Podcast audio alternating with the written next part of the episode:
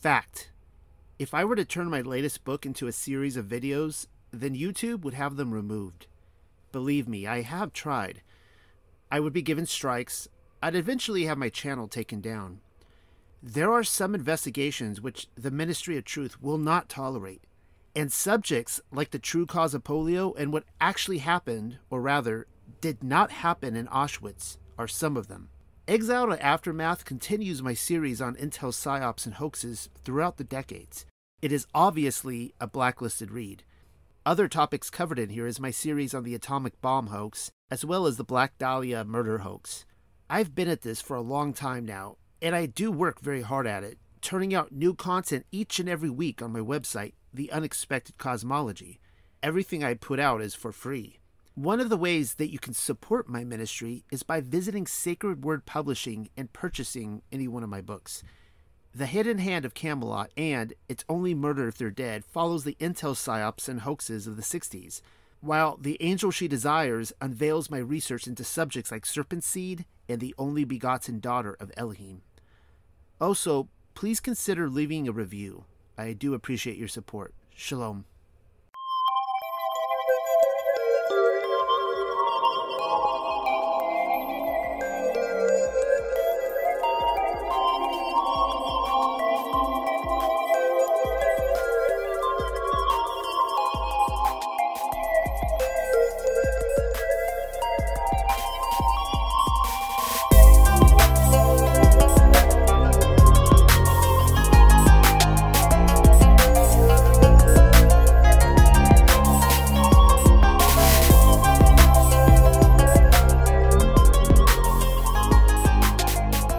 Well, that was uh, uh, a very short read. Uh, the this is why we're doing two reads tonight, and the next we're going to go over is the history of Joseph the carpenter. I will point out too that uh, in some of these books, you know, you will see a little phrase inserted here or there, and you go, "I think that's Catholic." I'm going to give you a good example. There's one book that I fancy, and it's called uh, "The Beheading of John the Baptist." Uh, it's one of those rarely read books, of course, and it's a great read. And you're going through, you know, John the Baptist up to the point he's beheaded and so on and so forth. And afterwards, and then the book closes, and like the last line is like, and thus we commemorate on this day every year the festival of John the Baptist or whatever. And it's a command or whatever. It's like, okay, all right, like thank you for throwing that in there. That that clearly was, you know, the Roman Church um, putting that into their documents. It's not in anywhere else, and it's just those little things we're gonna, you know, we're not gonna throw the baby out with the bathwater uh, in this series as we go through this stuff. So. As you can see here, I think, yeah, James just pinned this, the history of Joseph the Carpenter. I will be reading this one. And I'm just checking. Okay, he's not here. So follow along if you would like. Uh, the last one, it turns out, I guess I didn't do a lot of editing on that one. There was still a lot of uh, proper names, but I think on this one, I, I went through and tried to change a few here and there. So, the history of Yosef the carpenter. In the name of Elohim, of one essence and three persons. well, there you go. There's your. And keep in mind, this is the um, the added benediction at the beginning of the document. All right. I don't believe this was original, and it's actually in italics, but I will go ahead and read it anyways. We're, we're going to have to you know, push through the um, the mess to get to these uh, texts. So let me start again. In the name of Elohim, of one essence and three persons, aka the Trinity. The history of the death of our father, the holy old man, Yosef the carpenter. May his blessings and prayers preserve us all, O brethren, amen. His whole life was 111 years, and his departure from this world happened on the 26th of the month Abib, which answers to the month Ab, and I'm actually, if someone could tell me what month that actually is, that would be awesome. Uh, may his prayer preserve us. Amen. And indeed, it was our Adonai Yahusha, Messiah or Hamashiach himself, who related this story to his disciples on the Mount of Olives. And all Joseph's labor and the end of his days, and the holy apostles have preserved this conversation and have left it written down in the library at Yerushalayim May their prayers preserve us. Amen. So that tells you right here. Uh, this they're telling you that this was preserved by the family of Yahusha, uh, really his apostles, but I think they're probably referring to Yaakov And um, and I and I, by the way, I do believe that Yaakov. Uh, I've seen a few documents that has caused me to consider that Yaakov did write a lot about his family history. That he was really interested in that. Uh, the infancy go- gospel of Yaakov is one good example of that. It happened one day when the Savior, our Master Elohim, and Savior Yahusha Hamashiach was sitting alone with his disciples, and they were all assembled on the Mount of Olives, that he said to them, O my brethren and friends, sons of the Father who has chosen you from all men, you know that I have often told you that I must be crucified, and must die for the salvation of Adam and his pros- uh, posterity, and that I shall rise from the dead. Now I shall commit to you the doctrine of the holy gospel formerly announced to you, that you may declare it throughout the whole world. And I shall endow you with power from on high and fill you with the Ruach HaKodesh. And you shall declare to all nations repentance and remission of sins.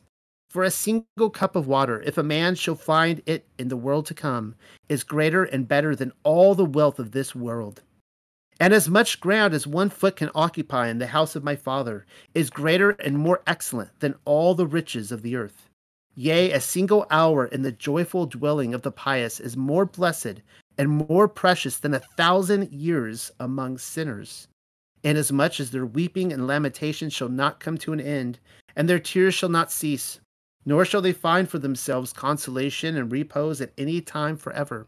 And now, O my honored members, Go declare to all nations, tell them, and say to them, Verily the Savior, Savior diligently inquires into the inheritance which is due, and is the administrator of justice. And the angels will cast down their enemies and will fight for them in the day of conflict. And he will examine every single foolish and idle word which men speak, and they shall give an account for it. For as no one shall escape death, so also the works of every man shall be laid open on the day of judgment, whether they have been good or evil. Tell them also this word which I have said to you today Let not the strong man glory in his strength, nor the rich man in his riches, but let him who wishes to glory glory in Yahuwah. There was a man whose name was Joseph, sprung from a family of Bethlehem, a town of Yehuda, and the city of King David. This same man, being well furnished with wisdom and learning, was made a priest in the temple of Yahuwah. He was, besides, skillful in the trade, which was that of a carpenter, and after the manner of all men, he married a wife. Moreover, he begot for himself sons and daughters, four sons, namely, and two daughters. Now these are their names Yehuda, Justus, Yaakov, and Shimon. The names of the two daughters were, uh, I guess that's Asia and Lydia. At length, the wife of righteous Joseph, a woman intent on the divine glory in all her works, departed this life. But Joseph, the righteous man, my father after the flesh, and the spouse of my mother, Miriam, went away with his sons to his trade, practicing the art of a carpenter.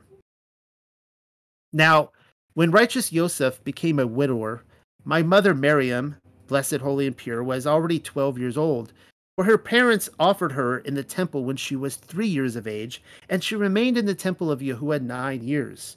Then, when the priests saw that the virgin, holy, and Elohim fearing was growing up, they spoke to each other, saying, Let us search out a man righteous and pious, to whom Miriam may be entrusted until the time of her marriage, lest if she remain in the temple, it happen to her as is wont to happen to women, and lest on that account we sin and Elohim be angry with us. Therefore, they immediately sent out and assembled twelve old men of the tribe of Yehuda, and they wrote down the names of the twelve tribes of Israel. And the lot fell upon the pious old man, righteous Joseph. Then the priest answered and said to my blessed mother, Go with Joseph and be with him to the time of your marriage. Righteous Joseph therefore received my mother and led her away to his own house. And Miriam found Yaakov the less in his father's house, broken hearted and sad on account of the loss of his mother. And she brought him up. Hence, Miriam was called the mother of Yaakov. Therefore, Joseph left her at home and went away to the shop, where he wrought at his trade of a carpenter. And after the Holy Virgin had spent two years in his house, her age was exactly fourteen years, including the time at which he received her. And I chose her of my own will, with the concurrence of my father and the counsel of the Ruach HaKodesh. That's kind of interesting. And I was made flesh of her by a mystery which transcends the grasp of created reason. And three months after her conception, the righteous man Joseph returned from the place where he worked in, at his trade. And when he found my virgin mother pregnant, he was greatly perplexed and thought of sending her away secretly. But from fear and sorrow and the anguish of his heart, he could endure neither to eat nor drink that day. But at midday there I just lost my place. Here we are. But at midday there appeared to him in a dream the prince of the angels, the holy Gabriel, furnished with a command from my father. And he said to him, Joseph, son of David, fear not to take Miriam as thy wife, for she has conceived of the Ruach HaKodesh, and she will bring forth a son, whose name shall be called Yahusha. He it is who shall rule all nations with a rod of iron. Having thus spoken, the angel departed from him. And Joseph rose from his sleep and did as the angel of Yahuwah had said to him, and Miriam abode with him. Some time after that, there came forth an order from Augustus Caesar the king that all the habitable world should be enrolled, each man in his own city. The old man, therefore, righteous Joseph, rose up and took the virgin Miriam and came to Bethlehem, because the time of her bringing forth was at hand. Joseph then inscribed his name in the list. For Joseph, the son of David, whose spouse Miriam was, was of the tribe of Yehuda. And indeed, Miriam, my mother, brought me forth in Bethlehem in a cave near the tomb of Rachel, the wife of the patriarch, uh, patriarch Yaakov, Jacob, the mother of Joseph and Benjamin. But Hasatan went and told this to Herod the Great, the father of Archelaus. And it was this same Herod who ordered my friend and relative Yochanan to be beheaded.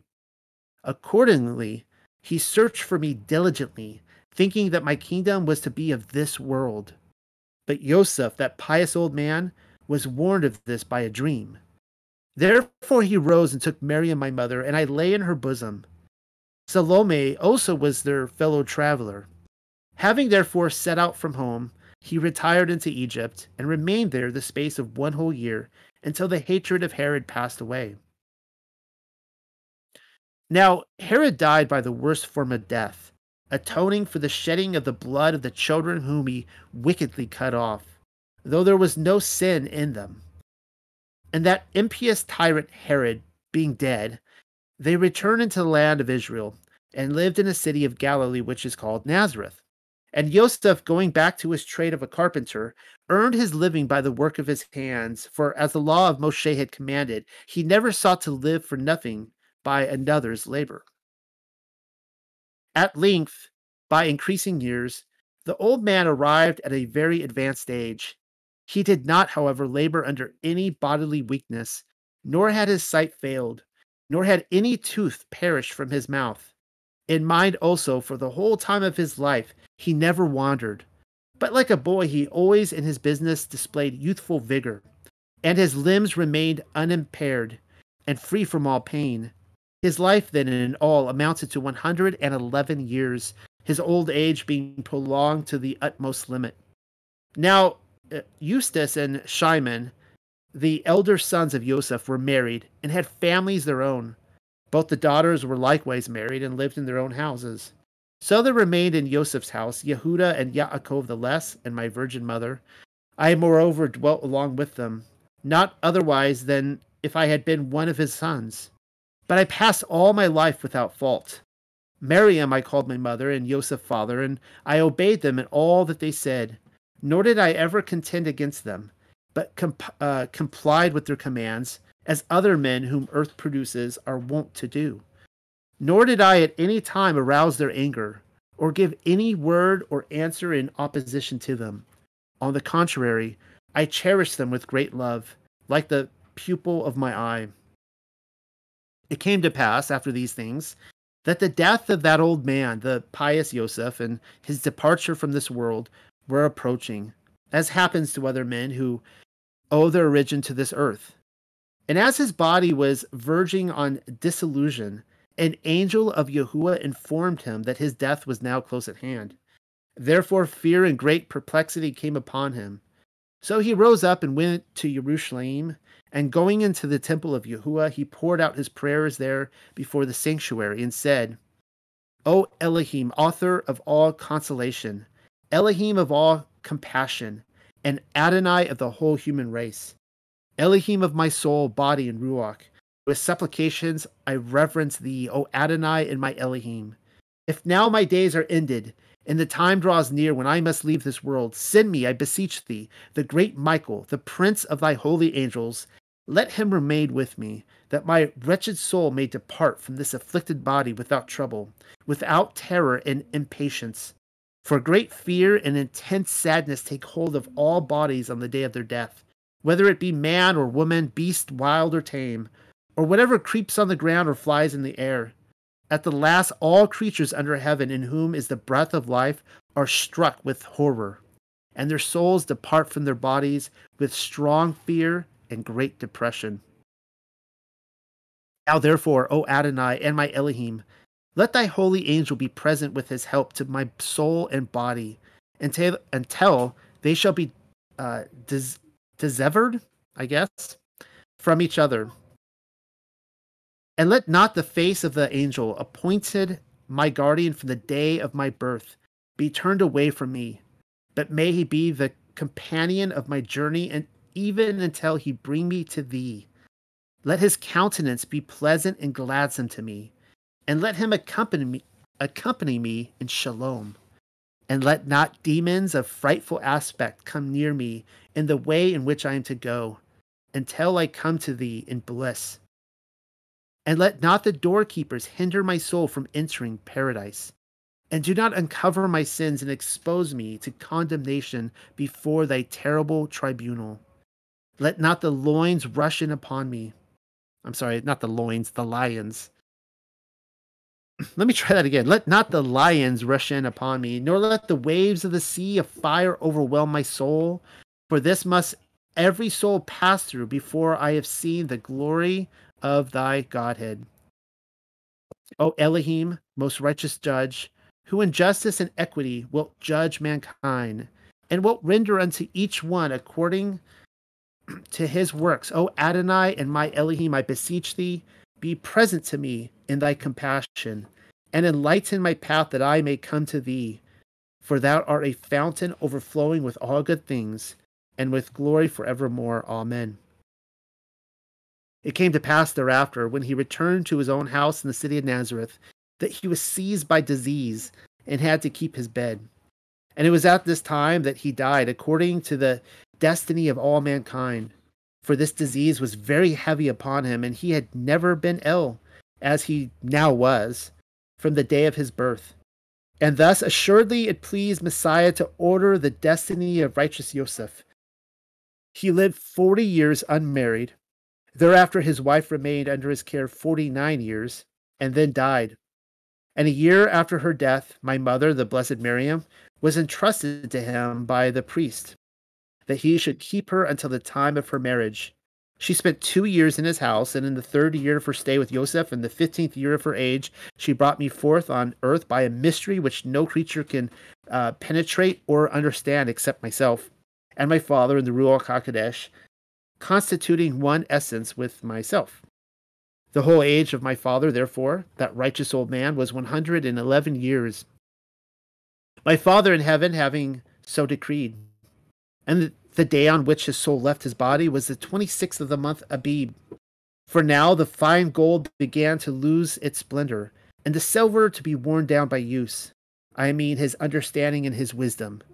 He also loathed food and drink and lost all his skill in his trade of carpentry. Nor did he any more pay attention to it.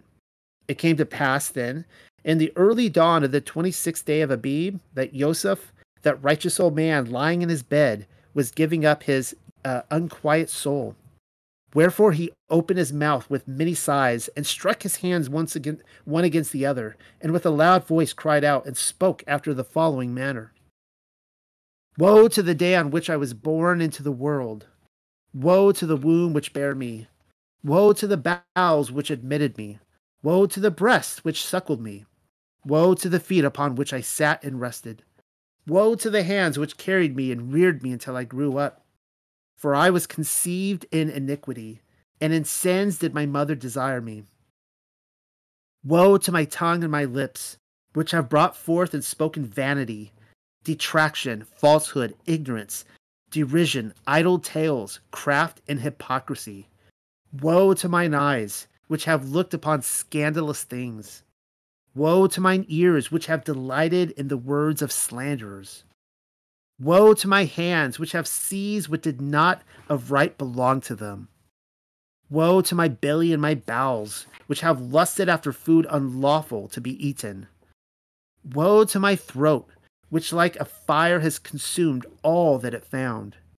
Woe to my feet, which have too often walked in ways displeasing to Elohim. Woe to my body, and woe to my miserable soul, which has already turned aside from Elohim its maker. What shall I do when I arrive at that place where I must stand before the most righteous judge, and when he shall call me to account for the works which I have heaped up in my youth? Woe to every man dying in his sins! Assuredly, that same dreadful hour which came upon my father Yaakov, when his soul was flying forth from his body, is now is now, behold, near at hand for me. Oh, how wretched I am this day, and worthy of lamentation. But Elohim alone is the disposer of my soul and body. He also will deal with them after his own good pleasure. These are the words spoken by Yosef, that righteous old man. And I, going in beside him, found his soul exceedingly troubled, for he was placed in great perplexity. And I said to him, Hail, my father Yosef, thou righteous man, how is it with thee? And he answered me, All hail, my well beloved son. Indeed, the agony and fear of death have already environed, environed me. But as soon as I heard thy voice, my soul was at rest. O Yahusha of Nazareth, Yahusha, my Savior, Yahusha, the deliverer of my soul, Yahusha, my protector, Yahusha, O sweetest name in my mouth, and in the mouth of all those that love it. O eye which sees it. O eye which sees, and ear which hears, hear me. I am thy servant. This day I most humbly reverence thee, and before thy face I pour out my tears. Thou art altogether my Elohim. Thou art my Adonai, as the angel has told me times without number and especially on that day when my soul was driven about with perverse thoughts about the pure and blessed Miriam, who was carrying thee in her womb, and whom I was thinking of secretly sending away. And while I was thus meditating, behold, there appeared to me in my rest angels of Yahuwah, saying to me in a wonderful mystery, O Yosef, thou son of David, fear not to take Miriam as thy wife, and do not grieve thy soul nor speak unbecoming words of her conception, because she is with child of the Ruach HaKodesh, and shall bring forth a son whose name shall be called Yahusha, for he shall save his people from their sins. Do not for this cause wish me evil, O Adonai, for I was ignorant of the mystery of thy birth. I called to mind also my Adonai that day when the boy died of the bites of the serpent, and his relations wished to deliver thee to Herod saying that thou had killed him. But thou didst raise him from the dead and restore him to them. Then I went up to thee and took hold of thine hand, saying, My son, take care of thyself. But thou didst say to me in reply, Art thou not my father after the flesh? I shall, I shall teach thee who I am. Now therefore, O Adonai and my Elohim, do not be angry with me, or condemn me on account of that hour. I am thy servant, and the son of thine handmaiden. But thou art my Adonai, my Elohim, and my Savior, most surely the son of Elohim. When my father Joseph had thus spoken, he was unable to weep more, and I saw that death now had dominion over him. And my mo- and my mother, virgin undefiled, rose and came to me, saying, O my beloved son, this pious old man Joseph is now dying. And I answered, O my dearest mother, Assuredly, upon all creatures produced in this world, the same necessity of death lies. For death holds sway over the whole human race. Even thou, O my Virgin Mother, must look for the same end of life as other mortals. And yet thy death, as also the death of this pious man, is not death, but life enduring to eternity. Nay, more, even I must die, as concerns the body which I have received from thee.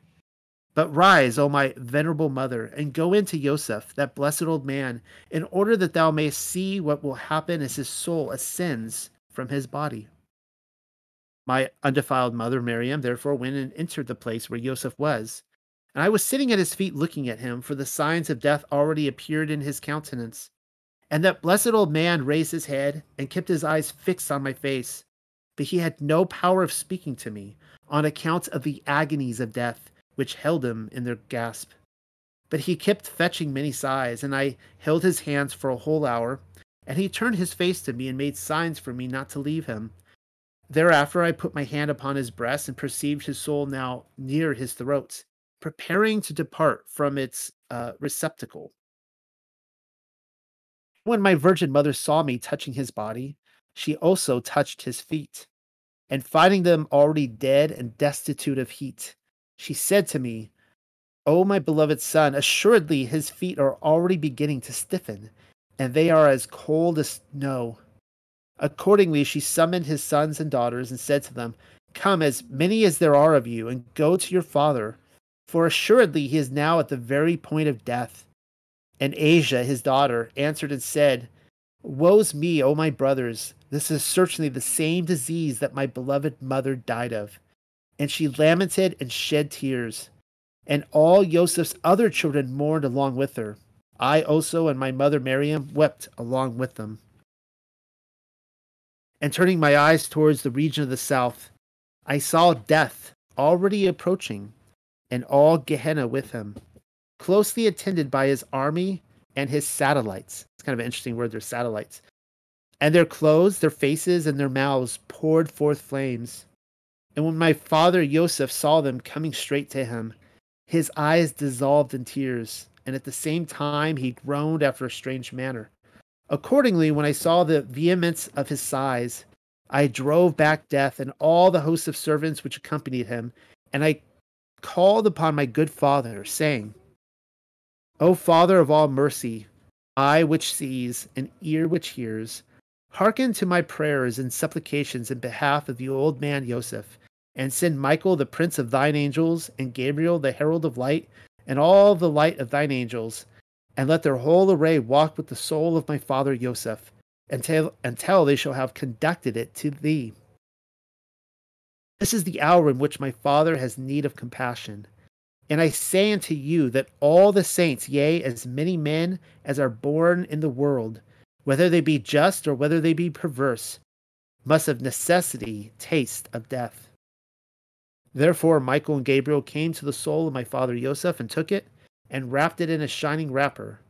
Thus he committed his ruach into the hands of my good father, and he bestowed upon him shalom. But as yet none of his children knew that he had fallen asleep, and the angels preserved his soul from the demons of darkness which were in the way and praised Elohim even until they conducted it to the dwelling place of the pious. Now his body was lying prostrate and bloodless.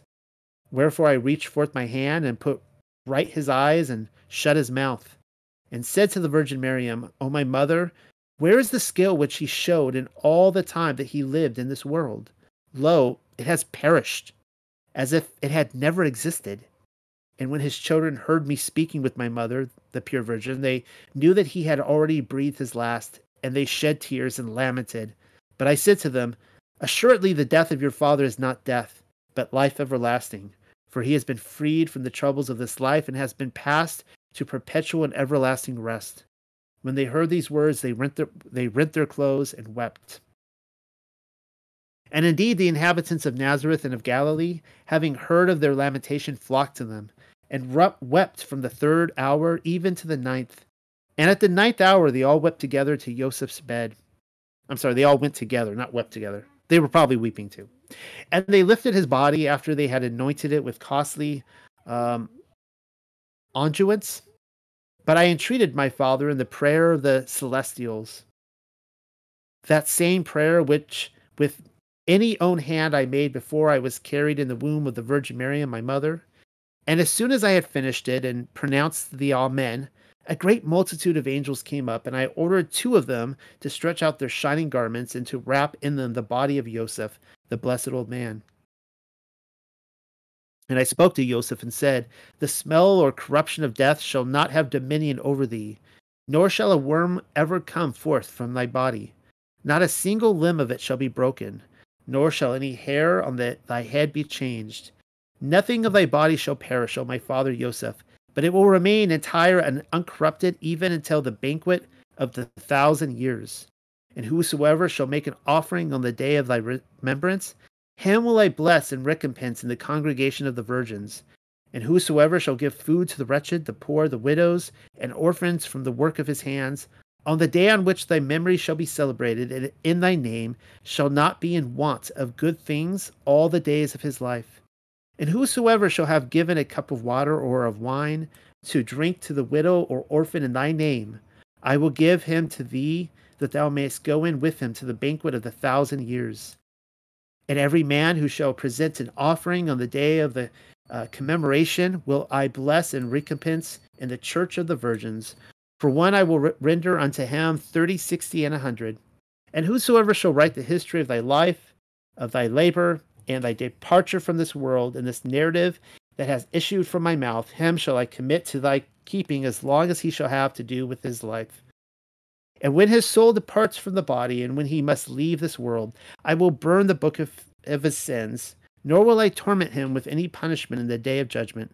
But he shall cross the sea of flames and shall go through it without troubles or pain. And upon every poor man who can give none of those things which I have mentioned, this is uh, incumbent if a son is born to him, he shall call his name Joseph. So there shall not take place in that house either poverty or any sudden death forever. Therefore, the chief men of the city came together to the place where the body of the blessed old man Joseph had been laid, bringing with them burial clothes, and they wished to wrap it up in them after that, after the manner in which the Yahudim, Yahudim are wont to arrange their dead bodies. And they perceived that he kept his shroud fast for it adhered to the body in such a way that when they wished to take it off, it was found to be like iron, impossible to be moved or loosened. Nor could they find any ends in that piece of linen, which struck them with the greatest astonishment. At length they carried him out to a place where he, there was a cave, and opened the gate, that they might bury his body beside the bodies of his fathers. Then there came into my mind the day on which he walked with me into Egypt in that extreme trouble which he endured on my account. Accordingly, I bewailed his death for a long time, and lying upon his body, I said, O death, who makes all knowledge to vanish away, and raiseth so many tears and lamentations, surely it is Elohim my Father himself who hath granted thee this power. For men die for the transgression of Adam and his wife Hava, and death spares not so much as one. Nevertheless, nothing happens to anyone, or is brought upon him without the command of my Father. There have certainly been men who have prolonged their life even to nine hundred years, but they died. Yea, though some of them have lived longer, they have, notwithstanding, succumbed to the same fate. Nor has any one of them ever said, I have not tasted death. For Yahuwah never sends the same punishment more than once, since it hath pleased my Father to bring it upon men. And at the very moment when it, going forth, beholds the command descending it from heaven, it says, I will go forth against that man and will greatly move him. Then, without delay, it makes an onset on the soul and obtains the mastery of it, doing with it whatever it will. For because Adam did not the will of my father, but transgressed his commandment, the wrath of my father was kindled against him, and he doomed him to death. And thus it was that death came into the world. But if Adam had observed my father's precepts, death would never have fallen to his lot. Think you that I can ask my good father to send me a chariot of fire, which may take up the body of my father Joseph and convey it to the place of rest, in order that it may dwell with the ruachs, or the spirits? But on account of the transgression of Adam, that trouble and violence of death has descended upon all the human race and it is for this cause that I must die according to the flesh, for my work which I have created, that they may obtain grace. Having thus spoken, I embraced the body of my father Yosef and wept over it. And they opened the door of the tomb and placed his body in it near the body of his father Yaakov. And at the time when he fell asleep, he had fulfilled a hundred and eleven years. Never did a tooth in his mouth hurt him, nor was his eyesight rendered less sharp, nor his body bent, nor his strength impaired. But he worked his trade of a carpenter to the very last day of his life, and that was the sixth and twentieth of the month Abib. And we apostles, when we heard these things from our Savior, rose up joyfully and prostrated ourselves in honor of him and said, O my Savior, show us thy grace. Now indeed we have heard the word of life. Nevertheless we wonder, O our Savior, at the fate of Enoch and Elias, inasmuch as they had not uh, to undergo death. For truly they dwell in the habitation of the righteous, even to the present day. Nor have their bodies seen corruption. Yet that old man Joseph the carpenter was, nevertheless, thy father after the flesh. And thou hast ordered us to go into all the world and preach the holy gospel. And thou hast said, Relate to them the death of my father Joseph, and celebrate to him with annual uh, solemnity a festival and a sacred day. And whosoever shall take anything away from this narrative or add anything to it commits sin. We wonder especially that Joseph, even from that day on which thou wast born in Bethlehem, called thee his son after the flesh. Wherefore then didst thou not make him immortal as well as them?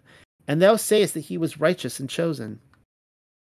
And our Savior answered and said, Indeed, the prophecy of my father upon Adam for his disobedience has now been fulfilled, and all things are arranged according to the will and pleasure of my Father. For if a man rejects the commandment of Elohim and follows the works of the devil by committing sin, his life is prolonged. For he is preserved in order that he may perhaps repent and reflect that he must be delivered into the hands of death. But if anyone has been zealous of good works, his life also is prolonged, that as the fame of his old age increases, upright men may imitate him. But when you see a man whose mind is prone to anger, assuredly his days are shortened. For it is these that are taken away in the flower of their age. Every prophecy, therefore, which my Father has pronounced concerning the sons of men must be fulfilled in every particular. But with reference to Enoch and Elias, and how they remain alive to this day, keeping the same bodies with which they were born, and as to what concerns my father Joseph, who has not been allowed as well as, as they to remain in the body. Indeed, though a man live in the world many myriads of years, Nevertheless, at some time or other, he is compelled to exchange life for death. And I say to you, O my brethren, that they also, Enoch and Elias, must towards the end of time return into the world and die, in the day, namely, of commotion, of terror, of perplexity, and affliction. For Antichrist will slay four bodies, and will pour out their blood like water, because of the reproach to which they shall expose him, and the um, ignominy which with which they in their lifetime shall brand him when they reveal his impiety.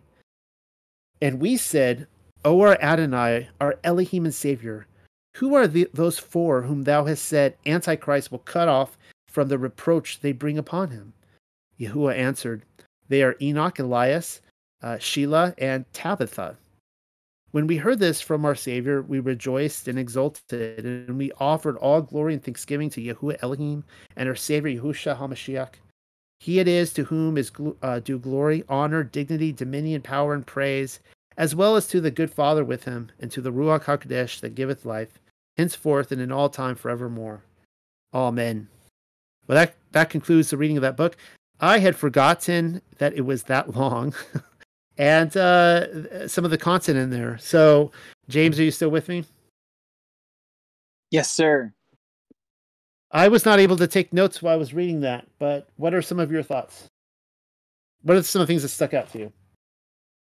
Yeah, so um, obviously, you know, similarly to the first one, there there are some content issues um, mainly in the in the forward and uh, the mentioning of the the essence and the three persons. But it is interesting that um the i guess the the commentators forward says one essence three persons but then later on in the account itself there's a differentiation between you know my father myself and the ruach.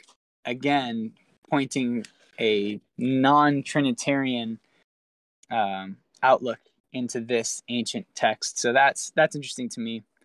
Um, I like the information that we get about Joseph and Mary, um, specifically how you know Joseph was a pious, old, elderly, aged man of 90 years old when you know Mary was entrusted to him at the age of 12. I thought that was fascinating. Um, it and Kaylee was bringing this up as you were reading. It seems like he was placed with her as kind of like a I don't know, at least for the first two years, just kind of caring for her. Um, you know, because she couldn't be in the temple anymore um, due to you know her time coming. Um, so she was put into his house for safekeeping, and he was off working, and um, she was essentially taking care of his youngest. I, I kind of um, took this document saying that Yaakov was the youngest of his sons, um, being he would have been younger than her because she rose him up or she raised him, I, I guess. Um, but I did find a this is interesting because it's never stood out to me before, but I found a um, contradiction when it says that you know Herod the Great, the father of Archelaus, it was this same Herod who ordered my friend and relative Yochanan to be beheaded. But then the next paragraph, it says that that impious tyrant Herod um, Sorry, one second. Thank you. Um, it says in the next paragraph, the impious tyrant Herod died, and so you know Joseph and Mary came back to the land of Israel and then lived in Nazareth. So I that had never stood out to me before. How, in one sentence, it says that it was this same Herod who ordered Yochanan to die, but then it says that he died, which brought them back to Israel. So does that is that a contradiction or is that Yochanan being yeah, no, because yeah, because he baptized him when his ministry started. So yeah, this is all referring to before Yahushua's ministry. Yeah, so it's a contradiction. Okay, yeah. So that that stood out to me. so this this book right here. Last week we read through uh, what I called Pilate literature uh, in episode one, and it was also very poetic. Uh, that reminded me a lot of the Book of Job, how it's written, the dialogue. And then earlier tonight, we read from martyrdom literature, in which I had mentioned that the most popular is the uh, martyrdom of Polycarp, which I, I do hope to read in the series. And this one is, I don't know if there's a, a name for it, but it's it's like a deathbed literature, and this was extremely popular. Just to to give a reference, there is actually the the twelve patriarchs, which are phenomenal reads. Uh, some of them were actually in the Dead Sea Scroll, uh, Dead Sea Dead Sea Scrolls at Qumran. And the idea behind the the twelve patriarchs is that as each of Yaakov's sons are dying, they gather their their children around their bed and they you know they tell them about uh, their their regrets their life their their sins. And just as you kind of see Yaakov on his own deathbed as well uh, in scripture uh, where he's you know blessing each of his 12 sons. And so you see the same thing here. It's kind of interesting where Yosef is is on his bed. And that that was one thing I found really touching where he's just like uh he's just going through and just so sorrowful for all the things he did. I mean, he he talked about this one time where uh, he had a very perverse thought. He said he had a very perverse thought about Miriam, and he so just regrets that the day that that happened. And apparently, this happened right around the time he found out she was pregnant. And um, so I found that really touching. The only thing, um, and I wish I could have. This was such a long read. I wish I could have uh, taken notes as I was reading. I was trying, you know, focus so hard on getting the words out. The only thing that really stood out to me as okay, like this is not legit at all is uh, the part where like towards the end, Yahusha like he like diverts from his talk and he's saying, "Okay, now we're we're to commemorate my father uh, from here on out. We're gonna have a feast for him, and we're gonna commemorate him, and and people who who like write about his story will be blessed." And it's like, "Oh, I get it. Yeah, the the guy who's writing this is gonna be blessed. I, I get that." Uh, and uh, that was a little bit too much for me. Uh, it, it really took me out of the the the story. It, it made it less credible. Um, and yeah, so again, though, this is really interesting because this is the only uh, document that I've so far read where it mentions all of his uh, siblings, including the names of his two sisters. Uh, I'm probably mispronouncing Asia, but uh, or Asia. I don't I don't know if I'm pronouncing that right.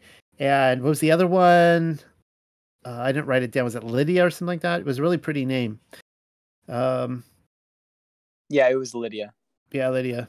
Yeah, that was good. I also really, you know, again, some of this stuff might be a little bit unjarring for some people if it's this is your first time reading some of these extra biblical books. But the whole concept of death coming with them and uh, is it's it's really fascinating because it's the same kind of thing we see like with the with the Gospel of Bartholomew, the Gospel of Nicodemus, and some of those where death is a the the angel of the angel of well, I don't know if he's the angel of death. Mean, maybe he's the angel of death. He is the uh, uh, death himself, who is you know the the the chief of of Sheol. It seems like he's coming here to collect the body, and it's interesting because this was this idea of what happens to the body after you die is is one of the main themes of the book of second esdras for anyone who's read this and how the the soul is given seven days of consciousness after they die, after they're put down, and the righteous soul uh, gets to see the glories of the kingdom to come, and he gets to uh, rejoice in that. Uh, before you know the angel finally puts him night night down in Sheol, and then the the non righteous soul, uh, to any kind of extreme to the wicked soul, you know, is going to mourn and weep and be in torment because of what they see they've done and and what they have uh, given up on and you know cashed in. And um, so I thought that was really interesting to see some of that there with the um, the afterlife and how Yahusha prayed that uh, that you know no evil demon or anything like that um, you know touch him which again though is is a promise of all the righteous given to us in the book of second Esdras that they will be guarded by you know angels and so on and so forth, and the the the evil spirits will not uh, you know have their way with them. So, uh, anyways, that was that was some of my thoughts on this. James, did you have anything else you wanted to add? Sure. Yeah, there was at the very end there. Um, I just you know I, I'm sure you had this thought as you were reading it, but also I I've never heard any other names added with Enoch and Elias um, yes. being the two witnesses that are slaughtered by the anti Messiah. And to put, I'm not sure who this Sheila or Shyla individual is, but if Tabitha is the Tabitha that we see in Acts 9, then that really does give us a timestamp of, you know, pretty pretty recent. But then again, there's a contradiction in that this is 500 years too early, and Tabitha, it must be a different Tabitha. I don't know. Interesting. Unless she came back, I don't know. That's weird. Thoughts? Yeah. Right. So yeah. So that is a good thought, and it, clearly, it, this this goes for for everyone listening. Is is I do believe that Enoch and uh, Elias or Eliyahu, uh, you know, you'd know him as Elijah, did come back about 500 years later, give or take, you know, a century, whatever. And there's there's just way too many prophecies on this and this is the first time that I have heard this before of, of Sheila and Tabitha. I'd like to know more about who they are. This could be the Tabitha from Acts. I don't. I don't really know. Um, yeah, I don't. That's just that's really fascinating. And the reason I, I would say that this would not be 70 AD, that you know there, there could have been an antichrist figure there. Uh, it could have been uh, one of the the Flavians, who we discussed this in our group, who uh, very likely could have put up an idol of jealousy in the temple court that and that that's what I that's what I think the mark of the beast was in Revelation. That it was uh it was a idol of jealousy talked about in the book of Eli uh, not the book of Elijah, the book of uh, Ezekiel, uh, in which they would it would have been in the court. They would have had to offer some blessing or get a mark from this this idol, this god, in order to go in and worship Yahuwah. And the idea was is that um, uh, it, the idea is is that people would have thought they were doing it for the greater good. Yeah, I'm doing this so I could go worship Yah, but this is the in the temple, and it, it only makes sense to me that um, that that the I am convinced now that the mark was specifically related to the temple and nothing else, because people have uh, they sell themselves out to other gods all the time, every day, all over the world. This is really unique. So it could be it could be in that context. The only thing I would separate here is that obviously Elijah, Eliyahu, and and Enoch did not show up by 70 AD. So now I'm just talking in circles. So obviously we're looking at a later date. As you're reading, did you feel the um did you feel the shift when it went from Yahusha speaking to the apostles speaking like in the first person? Did you feel that? I did. What do you think about that? Do we have a multiple writers here? Do we have a writer after the fact writing in the perspective of them? Because if we have a writer after the fact writing the perspective of them, maybe the writer after the fact knows some kind of historical thing that they are putting as kind of like a not yet to come, but they already knew that it happened, which is why we have these two individuals here that died with Enoch and Elias. What do you think about that?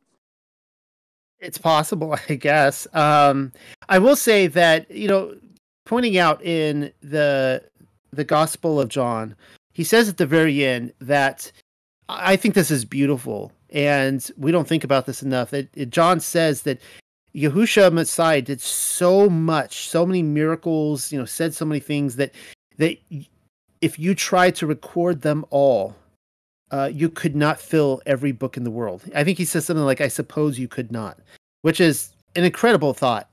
And if you're thinking that in a ministry of so many years, you know, I've gone back and forth on one year ministry or three year. I, I think it's, you know, I, I have, based on our John study, I have concluded that I believe it was a three year ministry he was in. I used to be a one year guy. And um, in three years, I mean, like, what, what was, what is this? Like a, a two hour discourse? an hour discourse over lunch, right? Like Yahusha could probably you know had so much to say to his disciples, and um, I I yeah. So I think that I think that the apostles, um, one of them we saw in the uh, Ronit pointed out in the Hebrew epistle of Yehuda Jude that that Yaakov is pointed out there as an apostle, which is really interesting. So I I kind of think I had suggested earlier that I think he was one of those who wrote this. I think if this is legit, I don't know. I'm not saying it is, but I would target him as responsible because he seems to be the one that focuses a lot on family history and all the things I've read attributed to him. So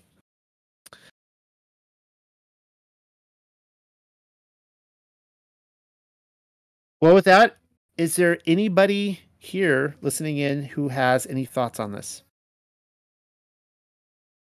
And again, it won't hurt my feelings if you don't like it. What a prayer uh, from Joseph. That was that was pretty incredible, and from a pious man too. Think about all the things I've done. Whew. Mm. But, I agree. Uh, I found. Go, go ahead. ahead. John. Well, I, I was saying I agree. I found his prayer to be my favorite part of the entire book. And um, also a little bit haunting was or chilling was after he died, and and I'd have to dig up the actual quote, but Yahusha like looks to Miriam and he's like, you know, all his works, everything he did, it's like it never happened at all. Which it, it reminds me very much of like of Job, the kind of thing you would read in there. Mm, gotcha. I did notice that he talked about Yeshua being a child of the Ruach. I thought that was interesting. Yes. And, Did you have uh, any? Did you have any specific thoughts on that?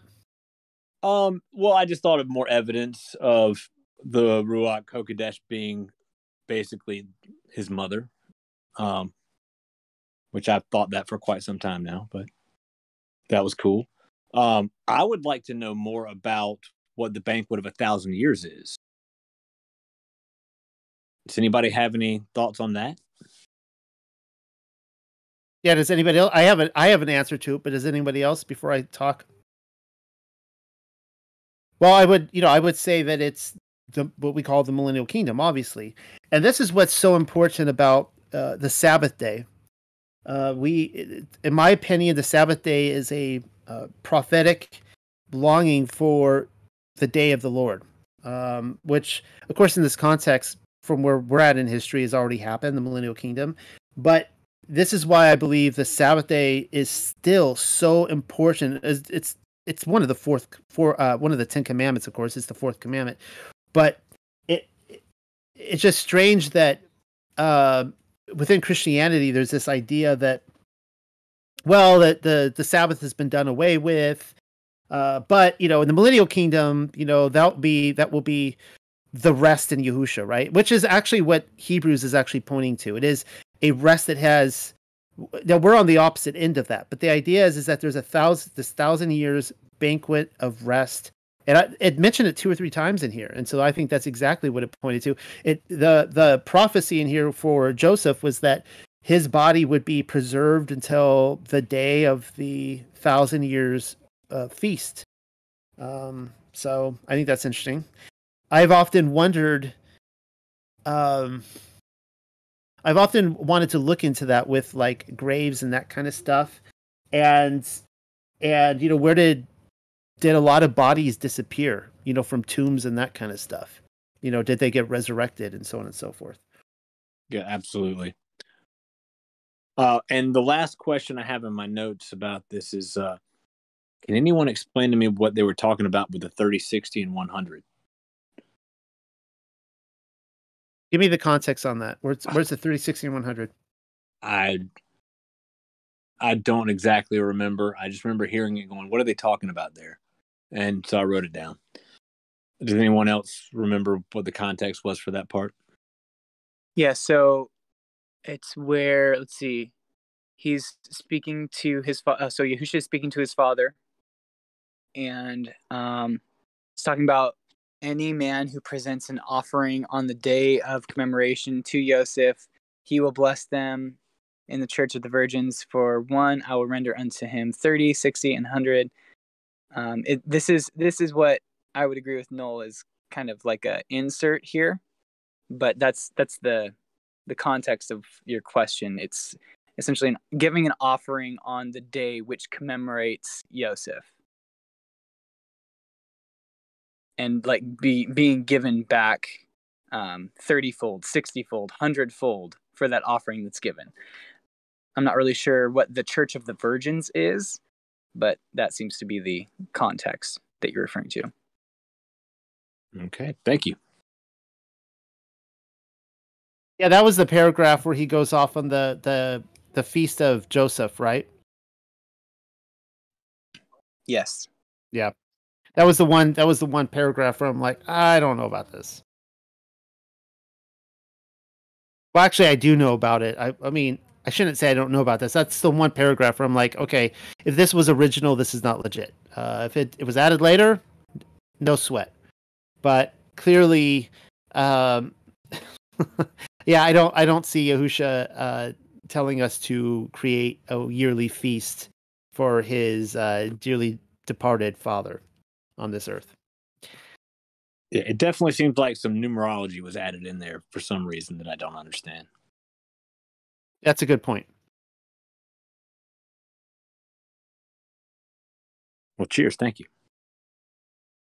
Well, it's kind of a feels a little bit of a quiet room tonight, and uh, partly one of my uh, wingmen, Rob, is gone tonight. Uh, he usually is a big conversationalist, and I really miss him when he's gone. Uh, he had some stuff that came up tonight, so he wasn't able to make it. But uh, did anyone else have any uh, thoughts or comments on this?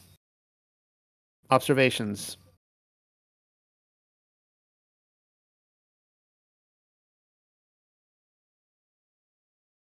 Wendy's trying to speak, but I think she's having issues unmuting her mic. Uh, well, it doesn't I'm look like not- it's. Go ahead, Wendy. Okay. If you uh you were asking about the Abib 26, the day that they were talking about. I did ask about it. Yes.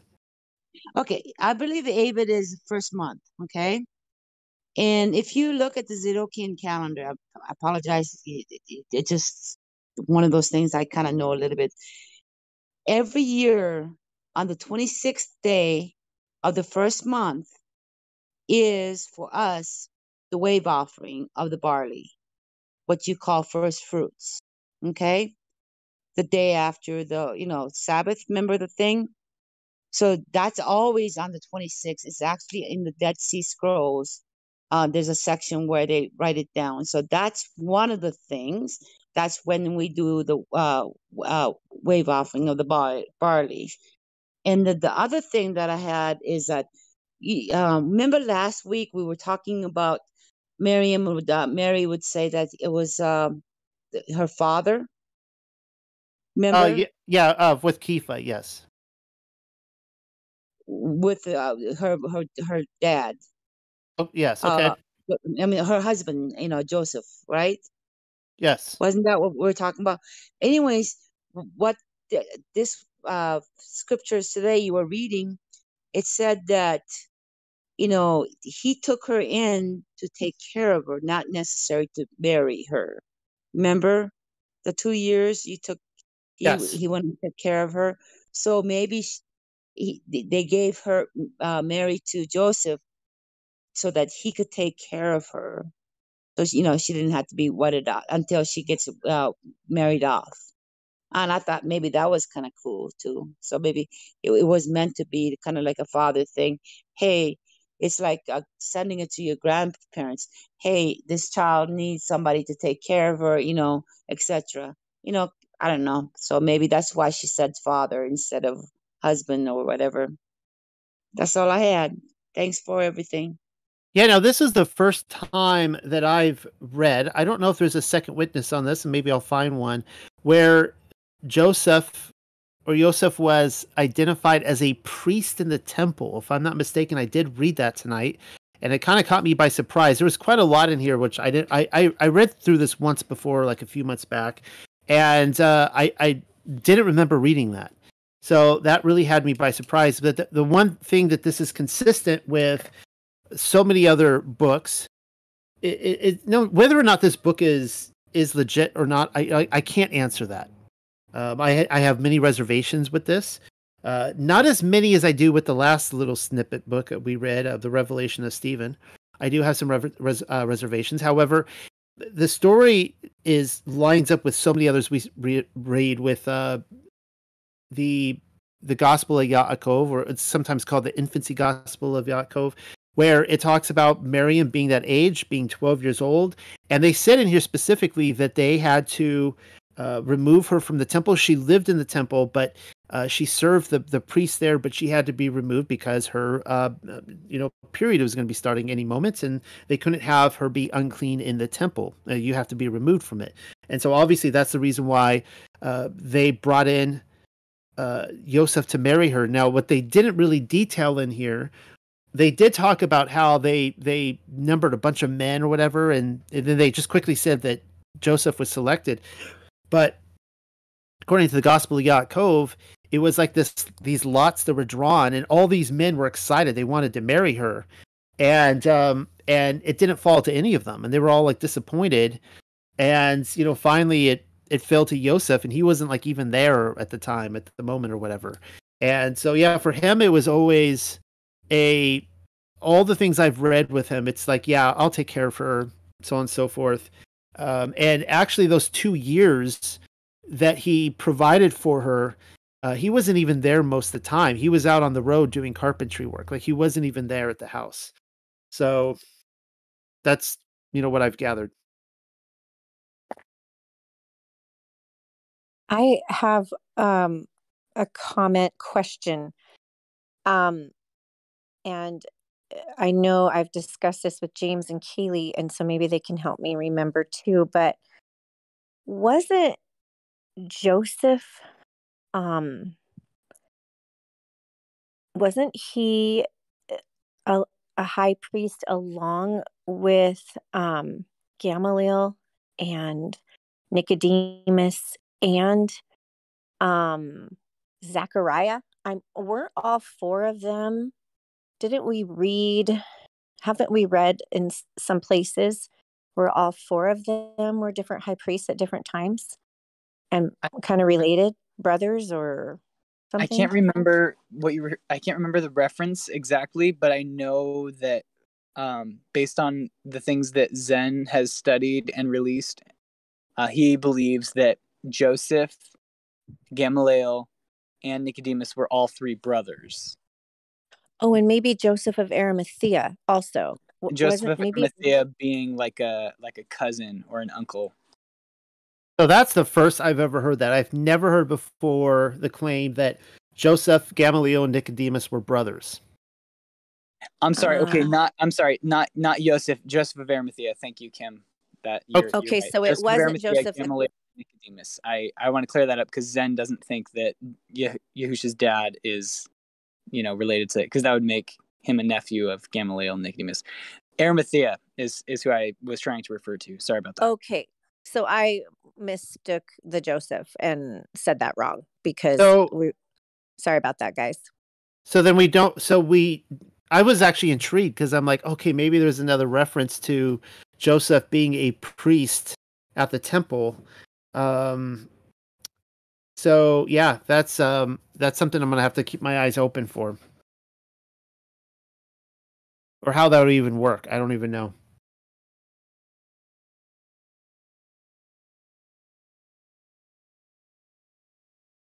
Well, guys, with that, if you guys have any more any more thoughts on this, feel free to speak now.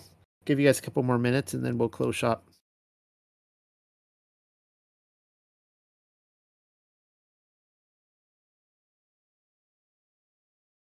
Wow, okay, quiet. I'll say. Go ahead. I'll say one more thing. Um, I, of course, I just love all of these great ancient texts, and I loved this story when I first read it, and um, I read it along along with Kaylee and James. Eh, we read them together, and we um, read several other infancy gospels and I was so excited about it that um, I printed them off at Christmas time, um, three different stories, and put them in a little book form and rolled it up like a scroll and tied it. And I gave those out as little gifts to my friends and family. And I got a lot of backlash for all of that. And but I was so excited. I thought everybody else would just be so amazed and excited that these stories are available now for us to read. And um yeah, it didn't turn out like that. In fact, I still don't think I've recovered from doing that. um and I'm looked at slightly crazily at this point now. What what was the other ones? You did this one, and what were the other books? Um, I I'm trying to remember. Was it um, Infancy James or Infancy Matthew? It was two stories about Mary. Um, James, do you remember what I did? I uh, can... the Protevangelium of James. Um, and the, I think you did this one we just read, and yeah, yeah, the Infancy Gospel. Um, I think one more. Yeah, there well, was one more about more about Mary and I can go look to see what they were. But yeah, I printed I, them off and yeah, didn't go so well.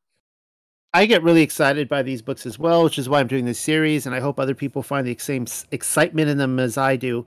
And I'm I'm kind of getting sad because I've read so many of them now. I'm like, are there more out there? You know, well, you know, every time I discover a new one, it, these two came to me from James. He was the one to introduce these two to me that we read tonight, uh, which is why I decided to do these in episode two. and uh, of course we have like I have like a list of like 30 other books that I want to go through for this series, but yeah, it, it's they're not even that available if you think about it. Like last week when we read the um, the Gospel of Gamaliel, I had a very difficult time finding any website. There was no website that I found that actually printed it out. Like I went ahead and I worked the PDF and uh, you know eh, formatting it and correcting and everything and put it on the website. I couldn't find any other website that did it, which is really surprising. And it's the same thing with these books. These are so unheard of. So there are, uh, even though you would you would think that on the internet this would these would be way more readily available, but they're still like in some back alley bookshop. You know that you really have to you have to look around on the internet to, or know somebody who knows someone who can introduce them to you.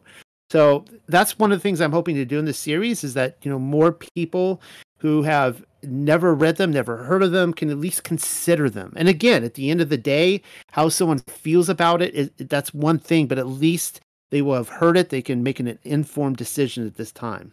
So, with that, I'm going to go ahead and close this, unless if anyone has any uh, thoughts. I found what the other one was. It was the Gospel of the Nativity of Mary, and um, I looked really quick on James and Kaylee's website because that's where there's several several of them posted. Um, and I'll just put a link in because you can go and read several of them there. Um, I mean, people can if they want to. And that was the name of the other one. Well, I'll admit I have never read that book, so there's a new one for me to read. I've never read the Gospel of uh, the what's the Gospel of the Nativity of Mary. I think you said. Yeah, So the that- Gospel of the Nativity of Mary. I'm looking at it right now on their website. Well, that's some homework for me, so that's a new one to go dig into. Maybe we'll throw it into the series in a little while. Well, I'll With that, I'm stick gonna- the link in. With that, I'm going to officially close. Thank you all for coming by and listening in tonight and also contributing. And we will be doing this again next week with um, some more. We'll be hitting on, I think next week we're going to be, the plan is to go with something a little bit more controversial. We're going to go with the Testament of Solomon. And uh, that's one of those books where you get it or you don't. And, uh, it, you know, it could cause heads to spin. So uh, come back next week and we'll go through that. I can't wait. And uh, with that, we're going to close. So open forum. You guys can jump in and do the after party and start talking.